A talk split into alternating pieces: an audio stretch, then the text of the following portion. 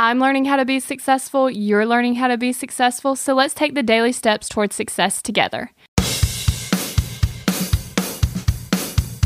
You are in for a treat today because this quote from Marie Forleo is totally awesome. When you're hungry for success, don't let anyone feed you crap about slowing down. End quote. Now, this is some good advice because when you're going after your dreams and you're just crushing it and things are actually starting to happen, it's not normal. Most of the population isn't doing that. And that's okay because I want to be as far away from normal as possible. Why? Because not everyone gets to achieve their dreams. Not everyone gets to live an incredible life. And most people don't have the things that I want.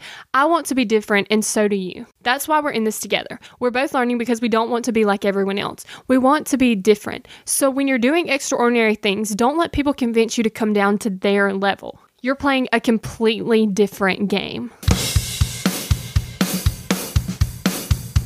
We're in this together, one step at a time. Have you found yourself Googling, How do I stop procrastinating? Here's the thing when you search that, I'm sure you found hundreds of tips, tricks, hacks, and strategies. In fact, I've shared several of them here on the podcast. The only thing is, did it work? Are you still procrastinating?